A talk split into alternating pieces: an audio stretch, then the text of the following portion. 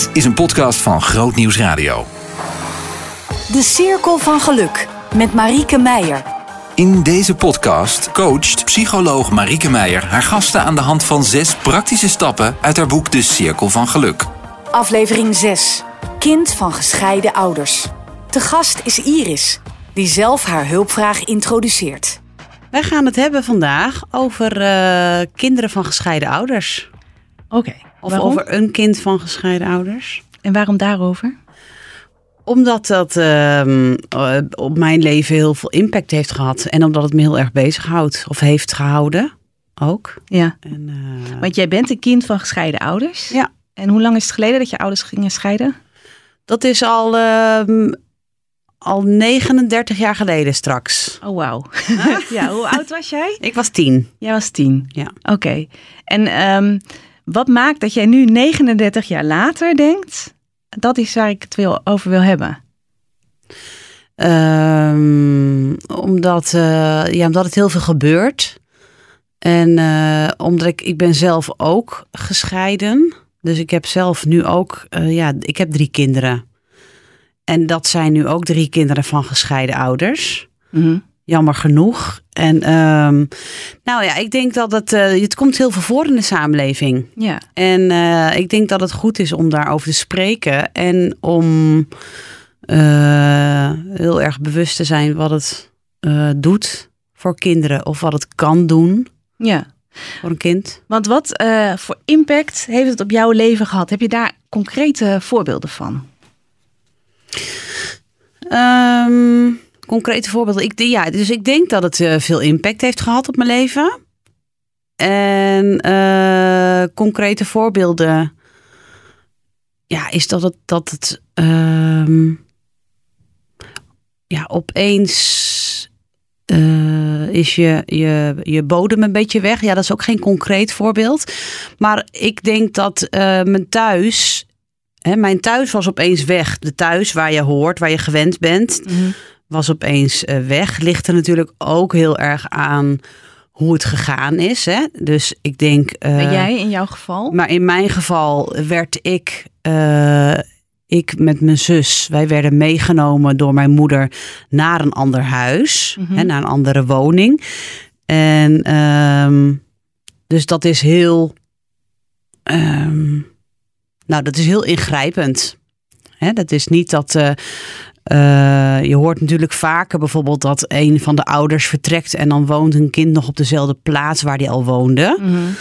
En, ehm, en nu was het dus dat, hè, dat ouders uit elkaar gingen, maar dat je ook nog eh, uit je oude huis, hè, je, je oude Kamers vertrouwde kamer, hè, ja. je slaapkamer, gewoon je, je plek. Hè, Je waar je bleef wel in dezelfde plaats wonen? Ja, wel in dezelfde woonplaats. Ja, ik ben nog op dezelfde basisschool gebleven. Ja. ja. dan moest ik gewoon wat verder fietsen. En later in je leven, wat, wat heb je daar voorbeelden van? Wat voor impact dat heeft gehad?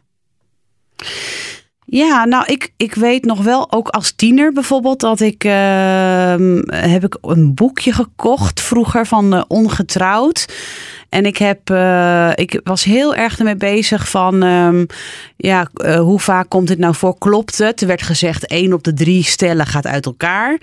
En toen heb ik ehm, in mijn dagboekje, heb ik alle stellen die ik kende, allemaal mijn ooms en tantes, mensen van de kerk, eh, gewoon kennissen. Alle mensen die ik ken heb ik opgeschreven.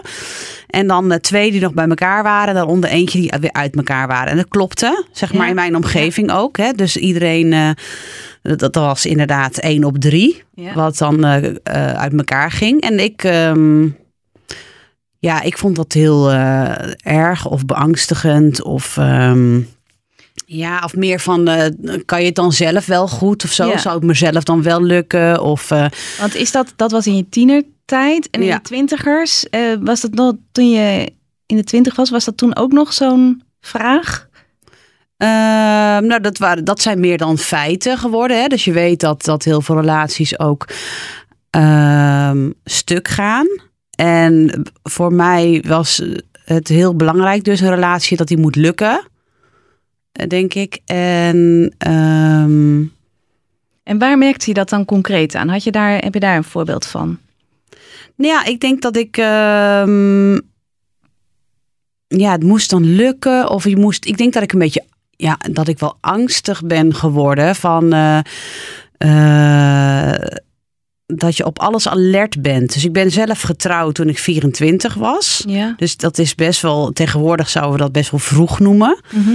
Hè? En, ehm, en dat was na anderhalf jaar verkering of zo. Mhm. En ik weet wel dat ik juist, eh, ik dacht nou, ik wil gewoon eh, dat het helemaal goed gaat. En ik denk dat ik dit krampachtig wel in ben gestapt. Dus als je kijkt naar, eh, want we gaan even die cirkel dan weer door. Als je kijkt naar het, het, het beginpunt, het definiëren van waar je dan last van had, dan was dat dus eigenlijk toch een soort verkramping door, Ja, door je ervaring met ja, relaties. ja. Ieder eh, risico eh, moest er eigenlijk uit. Ja. Ieder risico dat het fout kon gaan, Ja. dat zou ik zoveel mogelijk naar buiten willen sluiten. Ja, en, en heb je dan, eh, kan je je nog herinneren, zeg maar, een, een situatie waarin je dat dan echt zo voelde? Ehm, nou, ik moet bijvoorbeeld denken aan dat ik pas eh, getrouwd was en dat ik een boek had gekocht. En dat heette De Vijf Talen van de Liefde. Ja. Want ik wilde alles, ik las ook heel veel. Dus alles over relaties, wat ik tegenkwam in tijdschriften en alles. Ik wilde alles ervan weten. Want dan, hoe meer je ervan weet, hè, hoe beter je dat kan doen. Hoe meer Dus- kennis, hè, dan kan je allemaal die kennis kan je toepassen. En eh, ik kocht dat boek, Vijf Talen van de Liefde. Ik nou, handig, belangrijk om te weten. En dan weet ik wat voor, dan gaat het over liefdestalen. Hè? Welke liefdestaal spreek ik dan? Wat past bij mij? Wat past bij mijn partner? En, eh, en toen wou mijn partner, die wou dat boek niet lezen. Oké, en wat voor gevoel? Want dan gaan we gelijk naar Ja. twee. Wat voor gevoel? Dat vond ik dat? heel erg. Dat vond ik heel erg. Ja, en wat voor gevoel gaf dat? Eh, dat, nou, ik denk gelijk een beetje angst. Ja. Echt gelijk een beetje van, oh jee, hè? bijna paniek ook, denk ik. Want hij wilde dat niet lezen. Dus hij ging niet. Maar je was niet boos. Ja, ja hoor, dat heeft zich ook wel in boosheid Oh, geuit. Maar op het moment zelf was het vooral angst en paniek. Ja, ik denk Ja. dat onder die boosheid eh, wel eh, angst en paniek zit. Ja, Ja. En kon je dat ook voelen in je lijf? Ja. Of is dat wat je nog steeds voelt op Ja, het moment dat ja. je... Ja, Ja, als Waar ik het over heb, kan dan? ik dat voelen. Ja, dan kan ik dat zo voelen in mijn buik. In dat buik. dat een beetje, ja. Ja, ja. Ja. En wat doe je op zulke momenten? Nu tegenwoordig. Ja, of toen? Toen. Toen, eh, nou, toen, ehm, ja, toen ja, zou ik toch nog willen proberen dat hij dat toch doet. Of boos zijn. Ik ging dan ruzie maken. Oh ja. Ruzie maken, misschien, hè, door de- dat hij dan toch nog dat doet. Hè. Een En soort pro- onhandig overtuigen. Juist, ja, Proberen hem te overtuigen, inderdaad. En ehm, ik denk dat ik tegenwoordig wel meer eh, dat eh, zou kunnen loslaten. Ja, Ja, oké. Dus je, je, je voelde angst, paniek op dat moment. Dus Ja. hij wil het boek niet lezen. Jij voelt angst, paniek. ja, En, en je gaat ruzie maken in de hoop dat je hem Ja. zover krijgt, Ja. zeg maar. ja. Ja, en je voelt het in je buik. Ehm, is dat, eh, was dat dan even en ging het daarna weer over? Of kwam dat elke keer terug? Hoe, Nee, ja, dat kwam iedere keer wel weer terug. Hm. Dus, ehm, want er waren bijvoorbeeld ook wel andere dingen. Ik wilde alles ervoor doen, hè? Ik wilde Ja. alles ervoor doen om, om het maar te laten slagen. En dat was nog aan het begin van je huwelijk? Ja, echt aan het begin. Hadden Ja. we nog geen Zo- kinderen. Zo ging je eigenlijk het huwelijk al ja, in. zo ging ik erin. Ja, Dus eigenlijk al met een grote angst. Het kan ook misgaan. Want bij mijn ouders is het misgegaan. En het is voor mij heel plotseling gegaan. Dus eh, als het bij mijn ouders miskan, ja, dan kan het eigenlijk bij iedereen misgaan. Ja, precies. Ja. Ja. Ja. Dus eigenlijk krijg je vanaf het begin al eh, een stuk wantrouwen mee. Dat, dat je niet zo natuurlijk vertrouwen van een relatie. Nee, niet dat het gewoon goed. bestaan. eh, nee, nee dat, dat vertrouwen is er niet Nee. bij mij. Nee. Gaan we naar stap, stap drie. Dus Ja. die, die angst en die paniek. Wat, wat maakt nou dat je zo angstig werd daarvan? Dat hij dat niet wilde lezen, dat boek. Nou, ik dacht, eh, als hij daar niet aan gaat meewerken, dan gaan wij dus niet werken eraan. En dan eh, zitten er allemaal risico's dat het meer fout kan gaan. Mhm. En, ehm, en dan, ja, dan doe je dat al niet samen. Mhm. En eh, ik denk dat ik me ook wel een beetje in de steek gelaten voelde.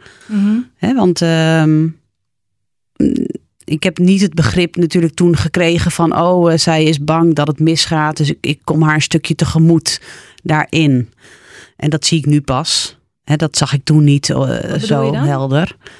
Nou, als iemand ziet dat je eigenlijk ehm, eh, best wel bang bent, dat het misgaat of krampachtig bent, is het wel handig dat jouw, jouw vriend of jouw partner of met wie je gewoon bent, dat die je een beetje geruststelt. Maar die moet dat dan wel begrijpen natuurlijk. Ja, ja. En waarschijnlijk begreep je het zelf niet op dat moment. Nee, misschien ook wel niet. Dat, Dus- dat zou kunnen. Als jij vanuit die angst, daarbovenop boosheid, vanuit die boosheid hebt gereageerd, Ja. dan is het logisch natuurlijk dat hij zichzelf gaat beschermen. Ja, ja. Want wat, wat zat er onder die boosheid? Ja, ik denk echt angst. Dat er heel veel angst Ja, maar zat. wat maakte je boos dan? Dat hij niet erin meeging. Dat hij niet. daarvan? Nou, dat, dat, keurde, ja, dat keurde ik echt af. Ja, want wat, wat vind jij van mensen die dat Die niet. eh, ja, nee, ja, dan, eh, dan helpt iemand je niet. Of iemand wil niet mee in je plannen, inderdaad. Hè, waarvan je denkt dat het goede dat plannen jou? zijn. Ja, precies. Ehm, wat het betekent. Ja, ik denk dat je je dan eh, alleen gelaten voelt. Of iemand. Ja. Wat zijn de gevolgen voor jou als hij dat niet wil? Dan, dan zijn de gevolgen voor mij slecht. Want Want dan kan het dus, dan hebben we een groter risico dat het mis kan gaan. ja, Ja. Ja. dan kunnen we die veiligheid, een bepaalde. Je denkt, hè, je moet. Ik heb natuurlijk heel erg het idee gehad, ik ga zelf die veiligheid opbouwen. Ik ga zelf Mhm. keihard werken. Hè, we maken een stevige, zeg maar even eh, zo'n stevige muur dat, dat het niet mis kan gaan. Hè. We gaan. eh, en als iemand dat niet met jou wil doen, nou, ja, je schrikt er bijna van. Mm. Ja. ja want wat, wat, schrik- wat laat je schrikken? Nou, dat, dat iemand niet mee wil in, in jouw eh, veiligheid eh, bouwen. In, eh, ja, of misschien het onverwachte. Dat, dat je dat niet had verwacht. Of ehm, Ja, jij had verwacht dat hij gewoon mee zou werken. dat, ja, dat denk ik wel. Ja. Ja, ja. Dat is ook zo, zoiets. Hè? Als je dan nog zo jong bent, dat je die verwachtingen ook niet uitspreekt natuurlijk. Je gaat Nee. daar zo normaal in, zeg maar, Ja. met jouw achtergrond. Ja. Ja, want je wil allebei. Wil je gewoon een relatie opbouwen? Wil je, wil je een gezinnetje stichten? En en, denk eh, je in ieder geval. ja, dat, uit. dat ga je allebei. eh, zo ga je erin. Ja. Dat is wat je graag wilt. Met elkaar een leven opbouwen. En dat zal over het algemeen ook wel. Ja, Alleen hoe dat ja. er dan uitziet en wat daarvoor nodig is. En voor jou was er heel veel veiligheid nodig. dus. Ja, ja. Ja. En, en wat, wat joeg jou zo'n angst aan aan het ontbreken van die veiligheid? Of je kon hem niet controleren? Nee, bedoel, klopt. We kunnen een ander niet Nee. dat weten we. Maar ja, ja, het is heel vervelend als het ook echt niet lukt. Ja. En als je het wel heel erg nodig hebt. ja. Wat, wat betekende voor jou dat ontbreken van die veiligheid? Wat dat betekende. Het, ik, ja, ik denk dat het betekend heeft dat ik me heel erg alleen voelde staan. Dus ik dacht ook, ik heb toen ook wel gedacht in die tijd van, eh, oh, als eh, ik trok eigenlijk een conclusie. Als hij dan niet eraan gaat werken, dan moet ik twee keer zo hard werken. Ja, Dat was mijn eigen conclusie. ja. En, eh, En als je dat niet zou lukken, wat dan? ja, niet zou lukken, dat, wat- dat is niet zo snel. dat bestond niet. nee, dat gaat niet zo snel in mijn gedachten, denk ik. Nee. Dat betekent dat je heel hard gewerkt hebt. Ja. Ja. Dus dan moet je wel aardig wat roofbouw op jezelf hebben gepleegd waarschijnlijk. Ik denk het ook wel. Ja. Ja. Heb je dat ervaren ook zo? Ehm,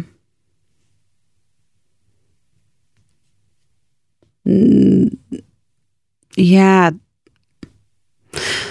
Weet ik niet zo goed of ik dat toen ervaren heb. Ik weet wel dat ik het allemaal pittig vond. En dat ik ook eh, fulltime eh, bij werkte. Vijf dagen in de week in het basisonderwijs. Dat ik het allemaal met elkaar eh, veel vond.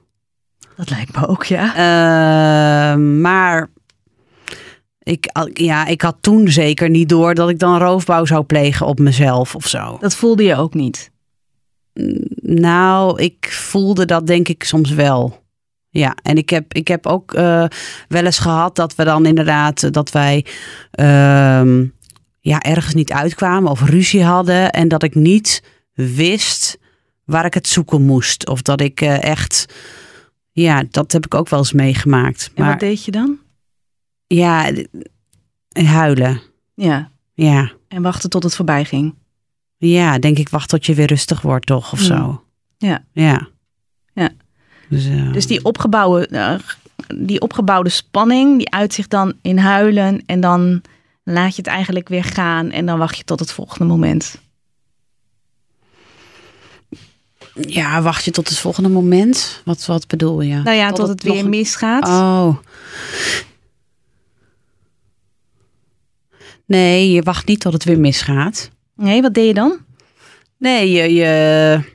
even nadenken hoor, Marieke, want ehm,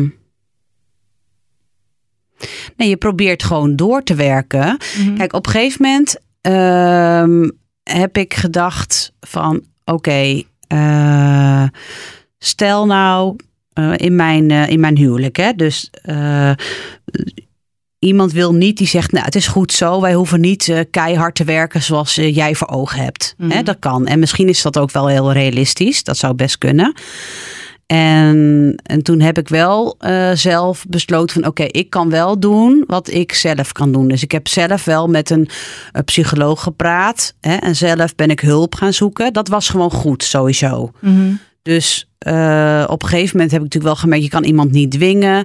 Ehm, stel dat je niet helemaal tot een compromis kan komen samen, dan, ja, dan moet je toch een stukje je eigen weg gaan. Hè? Mhm. Dus ik heb eh, altijd ook gewoon eh, vriendinnen gehad. eh, die, waarmee ik leuke dingen ging doen, waarmee ik ging afspreken, maar ook goed kon praten. Mhm.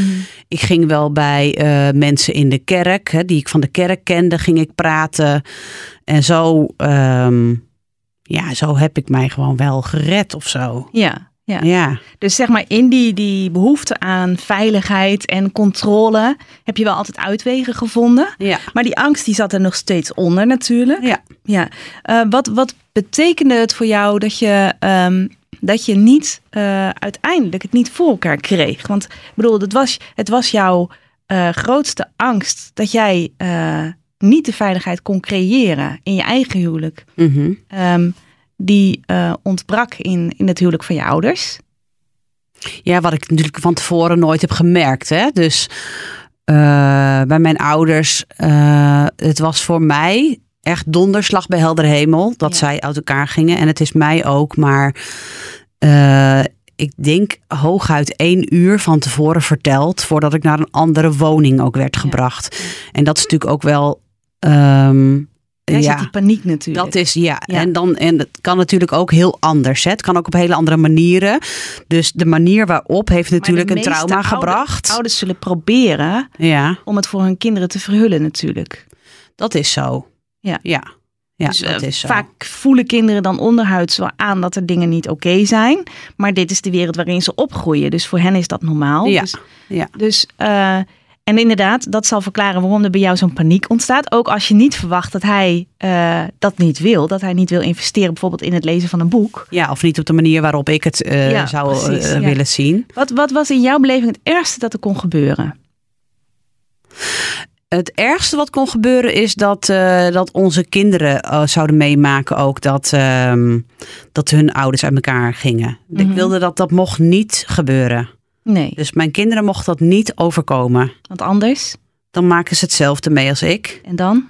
En dan eh, krijgen ze te veel schade, emotioneel. Ja, en dan? En dan eh, is het eh, allemaal moeilijker Ja. dan het, dan het hoeft te zijn, denk Wat ik. zou Of dat voor jou betekenen?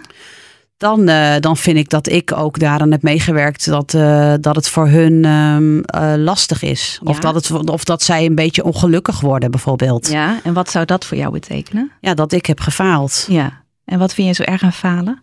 Ik wil het allemaal erg goed doen. Ik wil helemaal niet falen. En als je dat niet lukt, wat dan?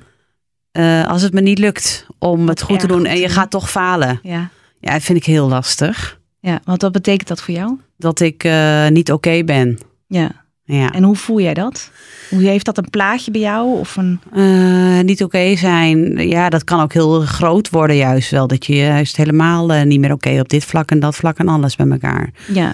Ja, Of, eh, En dan? Wat, wat, wat voor gevolgen heeft dat in jouw hoofd?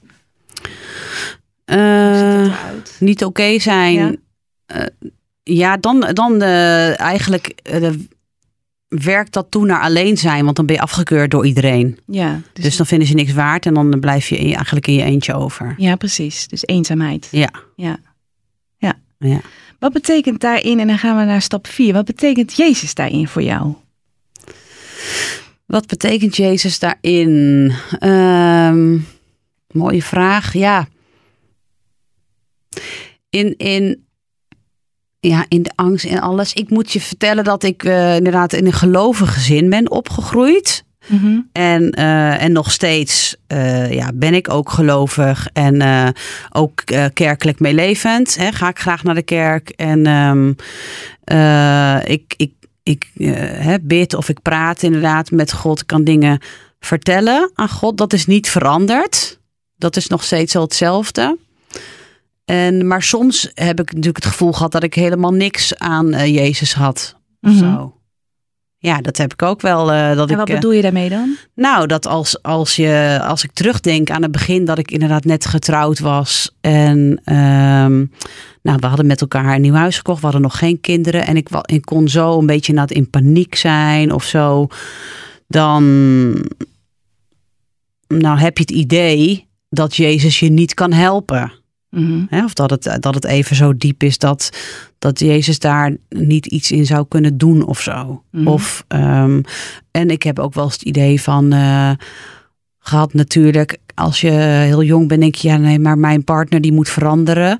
En, eh, maar dat kan Jezus ook niet doen. Nee. Dus, En dan? dus, dus, nou, dus gaat het niet zoals ik het bedacht heb, hè? of eh, mijn veiligheid. Of, terwijl ik wel ook kan zeggen en vertellen dat ik ook echt momenten heb gehad dat ik, eh, ja, dat ik me wel echt gesteund voel door God. Dat Mhm. God mij heeft gezien.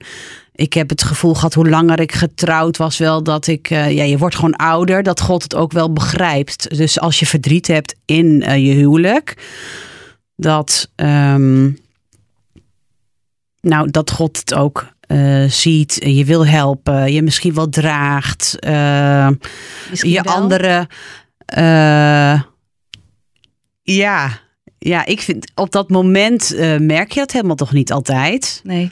En je kan wel dingen echt weten. Ik kan zeggen, ja, ja, God heeft mij gedragen. Ja, God is overal bij geweest. Ook toen ik vroeger klein was met die scheiding, is God er ook bij geweest. God is Mhm. ook bij mijn eh, moeder geweest, bij mijn vader geweest. Maar ze hebben wel hele verdrietige dingen meegemaakt. Ja. Ja, God was daar wel bij. Ja, God heeft dat niet voorkomen. Nee.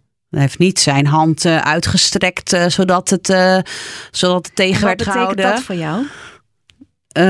Wat dat betekent dat God dan niet dat voorkomen heeft dat bijvoorbeeld mijn ouders uit elkaar Ja. gingen? Ja, wat betekent dat voor jou? Voor mij? Ehm, nou, dat God dus niet het allemaal regelt. Nee. God regelt het niet allemaal. Nee. En wat Die betekent laat dat? dingen gebeuren. Ja, wat betekent dat voor jou? Nou, dat betekent dat ik ook heel veel zelf moet regelen. Ja. En wat doet dat met je vertrouwen in God dan?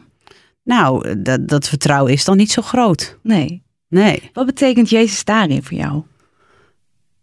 Eh, Want je ziet de gevolgen van menselijk gedrag. ja. Je ervaart ze aan de lijve. ja, Sterker nog, je doet het zelf. ook. Ja? Ja, klopt. Eh, en, dan, eh, en dan zit er toch een, een, een geloof onder. Maar ja, eh, geloof is relationeel. Je bent teleurgesteld in relaties. ja.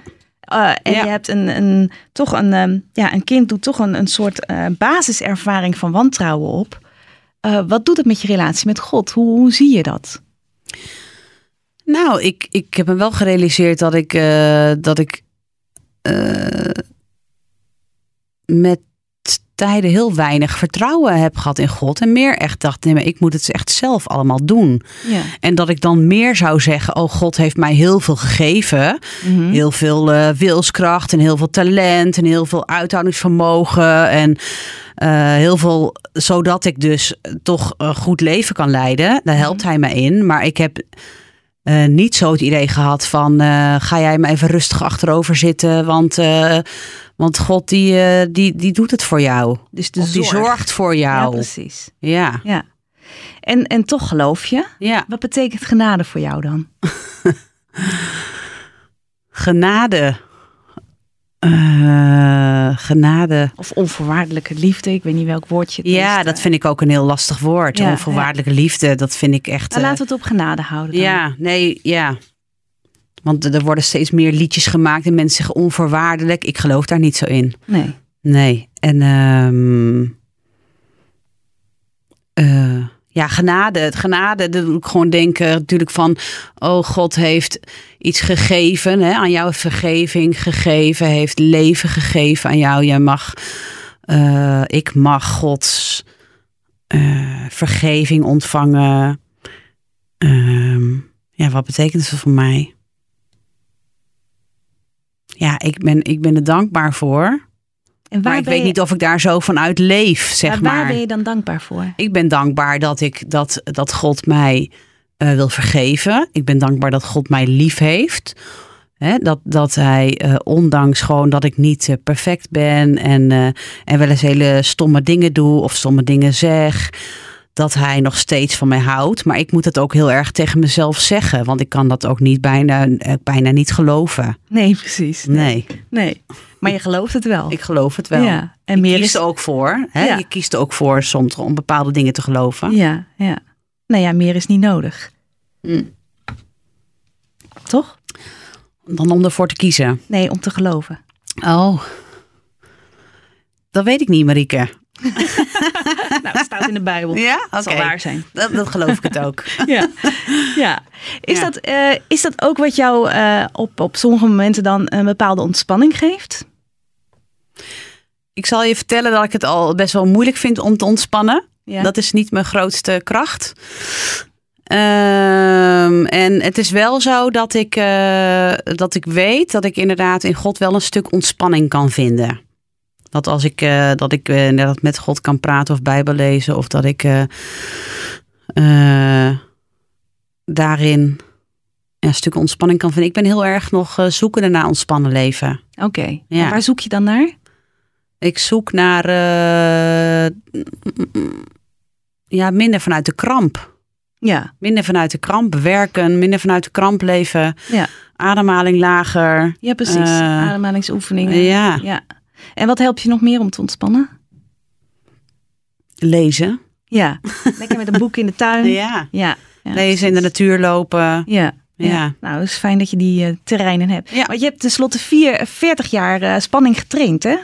Ja, ja, dat denk ik. Daar ben je niet zomaar vanaf. Nee. nee dus het is fijn dat je al manieren hebt waarop dat in ieder geval een beetje gaat. Ja, dat is zo. Ja. Zeker. Ja, want dat is, dat is een, een raar fenomeen. Hè? Die kramp, die, die verkramping is letterlijk spierverkramping. Ja. En als je op je tiende uh, geconfronteerd wordt met zo'n uh, donderslag bij heldere hemel, dan is het niet raar als, uh, als je lijf denkt, oeh, let op, let op, let ja, op. Ja, die staat heel snel in de, ja, ja hoe zeg je dat? In de alarmstand. Ja, ja. ja let op. Kijk ja. goed. Hè? Goed om je heen kijken. Alert zijn. Ja. Altijd alert. Altijd alert, ja. precies. Ja. Ja.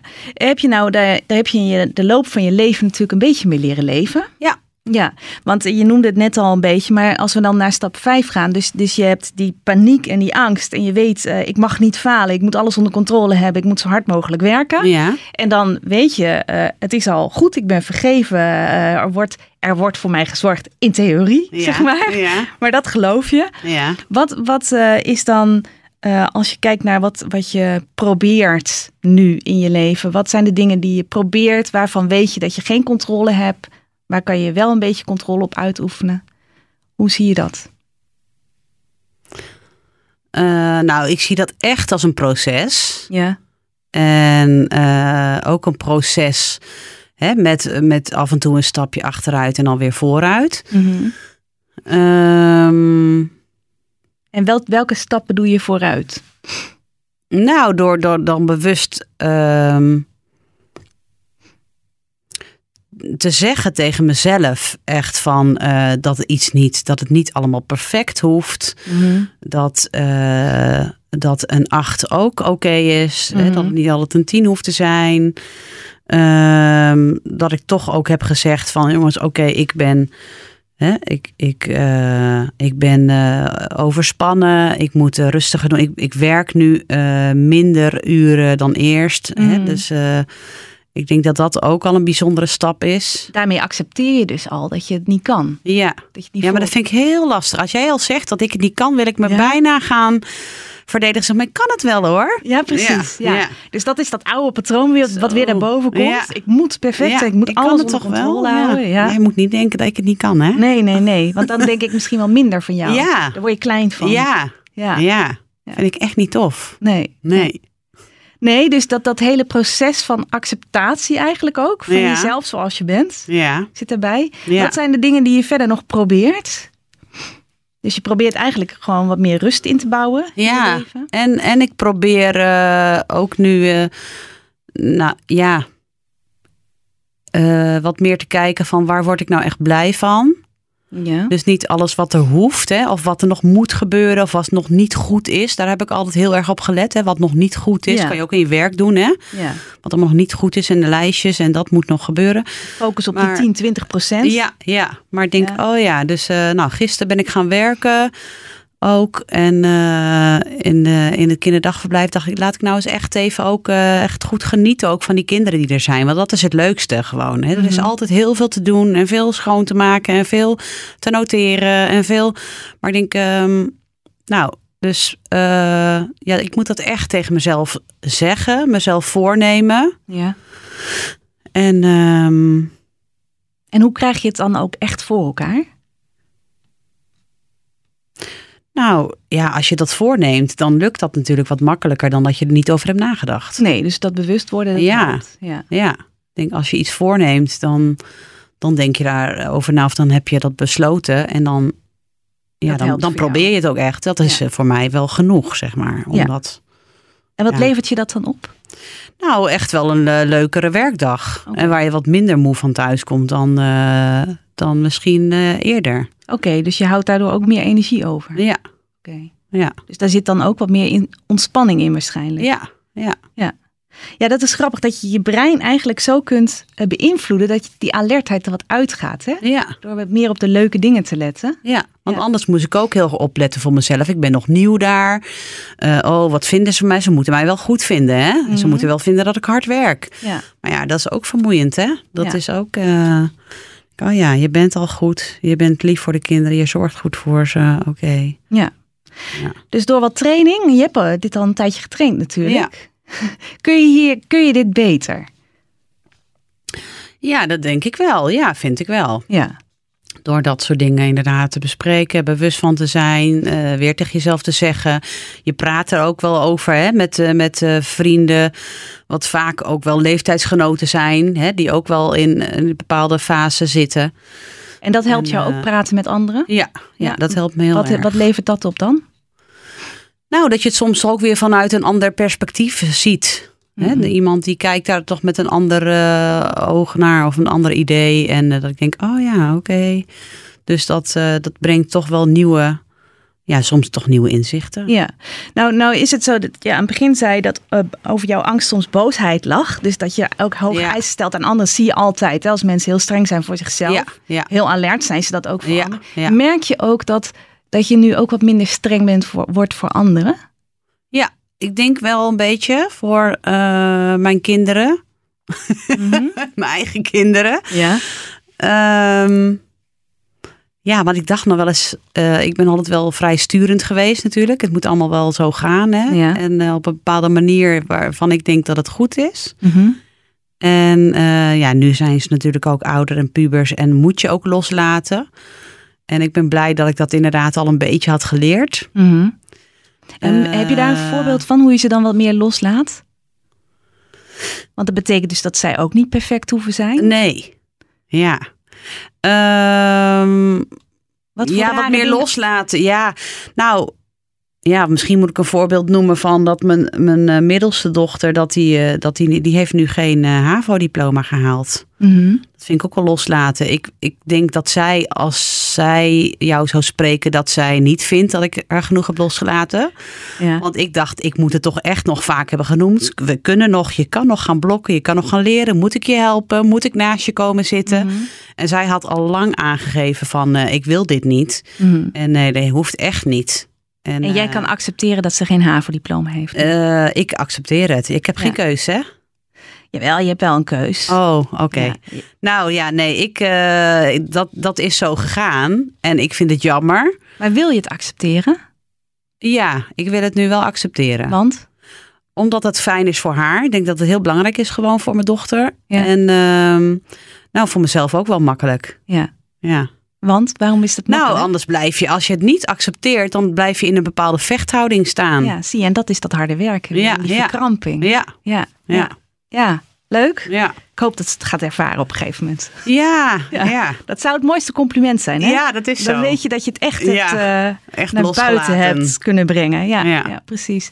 Hoe houd je vol? Dat is de laatste stap. Hoe houd je vol om hier, hiermee door te gaan? Om, om eh, ehm, ja, dus minder of, of jezelf meer te accepteren en niet meer te controleren wat je niet kunt controleren eigenlijk. En iets minder hard te werken. Hoe hou ik dat vol? Ja. Want eh, je, die, bedoel, op het moment dat ik al tegen je zeg van eh, je kan dus niet meer dan eh parttime werken, Ja. dan, dan Komt er al in mij, ja, ja, komt er al in mij iets naar boven van, nee hoor, ja, dat, ik denk dat dat nog wel een weg is. Dus eh, dat ik iedere keer merk ik wel dat ik de neiging heb of om toch terug te gaan in het basisonderwijs. Hè, dat ik toch denk, oh maar die, dat was fijn en dat kon ik goed. En daarin wil ik eigenlijk wil ik best wel weer opnieuw bewijzen dat ik het wel kan. Ja. Dus het, die strijd is nog niet, eh, die is echt nog niet klaar voor mij. En ik Nee. weet niet, eh, ik, ja, ik, ik weet van mezelf dat ik wel een beetje een vechtertje ben. Ja. En Misschien, het is ook heel ontspannen als dat niet hoeft. Mhm. Misschien komt dat nu wel meer. Eh, en ik denk ook dat eh, misschien wel mijn partner me er ook in helpt. Hè? Dus Mhm. nu heb ik een nieuwe partner, vriend. En ik denk dat die eh, veel ja, ook goed kan relativeren. Wat mannen sowieso al vaak wat beter kunnen dan, dan vrouwen. Mhm. Ehm, maar ook dat ik bevestiging krijg van hè, dat, je, dat je wel goed bent en dat je niet perfect hoeft te zijn. Ja. En dat zeggen we ook tegen elkaar. Hè, van eh, ik ben niet perfect, jij ook niet. En het geeft niet. En, eh, en dat je toch heel eh, blij bent met elkaar. Dus je traint dat eigenlijk ook gewoon. Je blijft dat oefenen. ja, Dat ja, ik blijf het echt wel oefenen. Ja. Ja. Dit is trouwens wel fascinerend, hè? want je begint aan een nieuwe relatie. Merk je dat er nu minder kramp op zit, dan eh, minder verkramping dan aan het begin? Dus toen, bij je Ehm, eerste huwelijk? Nou, ik merk dat het er nog steeds ergens wel zit. Mhm. Eh, dus omdat ik dan af en toe heel erg kan twijfelen, want ik denk eigenlijk weer eh, dat ik de, de perfecte partner moet zoeken die heel goed bij mij past. Ja.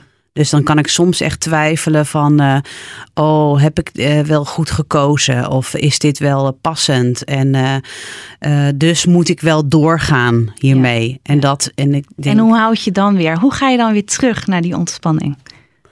terug naar ontspanning. Ehm, nou, door het toch vaak de, toch dan te vertellen, bijvoorbeeld aan mijn partner, om dan toch die twijfel te bespreken. En als ik dat inderdaad al niet in mijn hoofd in mijn eentje hoef te doen, eh, wordt het al eh, twee keer zo klein als ik het dan kan bespreken. Dan Ja. komt er al een stuk ontspanning in. Ja, en ik bespreek dat toch ook wel even nog dan eh, met een vriendin of zo. Ja.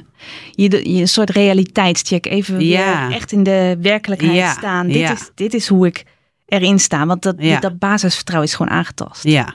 Ja. En dat blijf je je leven lang met je meedragen. Ik denk het wel. Ja. Ja. dat verwacht ik nu wel. Ik verwacht nu niet meer eigenlijk dat. eh, nee, dat, dat dat op een gegeven moment dan. eh, dat ik daar geen last meer van heb of Nee. zo. Nee. Ja, moeilijk hè, dat leven met, eh, Ja, dat je moet leven met bepaalde dingen gewoon echt. ja, met Ja. littekens van Ja. het leven. En dat je bij je kinderen eigenlijk gewoon dat opnieuw ja, ziet. ja, je wilt dat niet. Hè? Je wilt Nee. dat ze dat niet overkomt. En ehm, ja, je wilt dat ze het beter eh, eigenlijk hebben. Of dat het beter met hun gaat dan bij jou. Ja. En dat, je bij dan, mezelf. Ja. en dat je dan eigenlijk hetzelfde weer hebt gedaan ook. ja, Ja. ja. Je luistert naar de podcast De Cirkel van Geluk. Marieke reflecteert op het coachingsgesprek dat je zojuist hoorde. Iris vertelt dat ze als gevolg van de scheiding van haar ouders een continue alertheid ervoer toen ze zelf trouwde. Continue alertheid is een reactie op een traumatische gebeurtenis. De gebeurtenis zelf is voorbij, maar de reactie blijft alsof de gebeurtenis telkens opnieuw terugkomt. Waarschijnlijk had op haar het onverwachte van de scheiding een grotere impact dan de scheiding zelf.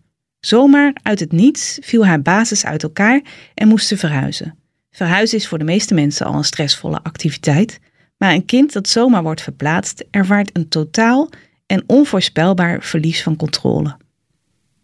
Het plotselinge onvoorspelbare en het gebrek aan controle zijn de ingrediënten voor de traumatische reactie. Iris vertelde later dat haar zus de scheiding wel had zien aankomen en ook van tevoren op de hoogte was gesteld door hun moeder. Daardoor heeft haar zus een totaal andere ervaring en herinnering aan die periode. Uiteraard spelen leeftijd, karakter en plaats in het gezin ook een rol. Wat opvalt is de ingewikkelde invulling van het woord verantwoordelijkheid. Aan de ene kant was Iris slachtoffer en beïnvloedde dat de keuzes in haar leven. Aan de andere kant is ze mede daardoor dader en is ze verantwoordelijk voor de keuzes die het leven van haar kinderen op hun beurt weer kleuren.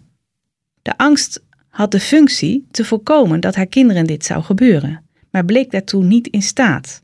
Daarom is het zo belangrijk de onderliggende angst uit te spreken. Niet dat je daarmee altijd een scheiding kunt voorkomen, maar wel om uit de verkramping en ruzie en in de relatie te komen en naar acceptatie van onze beperkingen, ons verdriet en rouwverwerking, omdat het niet is gelukt.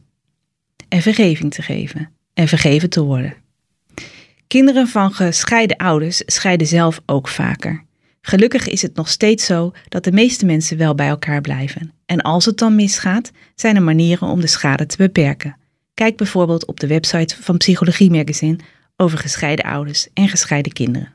Dit was De Cirkel van Geluk. Kijk voor meer informatie over deze podcast en het boek van Marike Meijer op grootnieuwsradio.nl slash cirkel van geluk. En abonneer je op deze podcast om nieuwe afleveringen direct te ontvangen. Of luister via de Grootnieuwsradio app.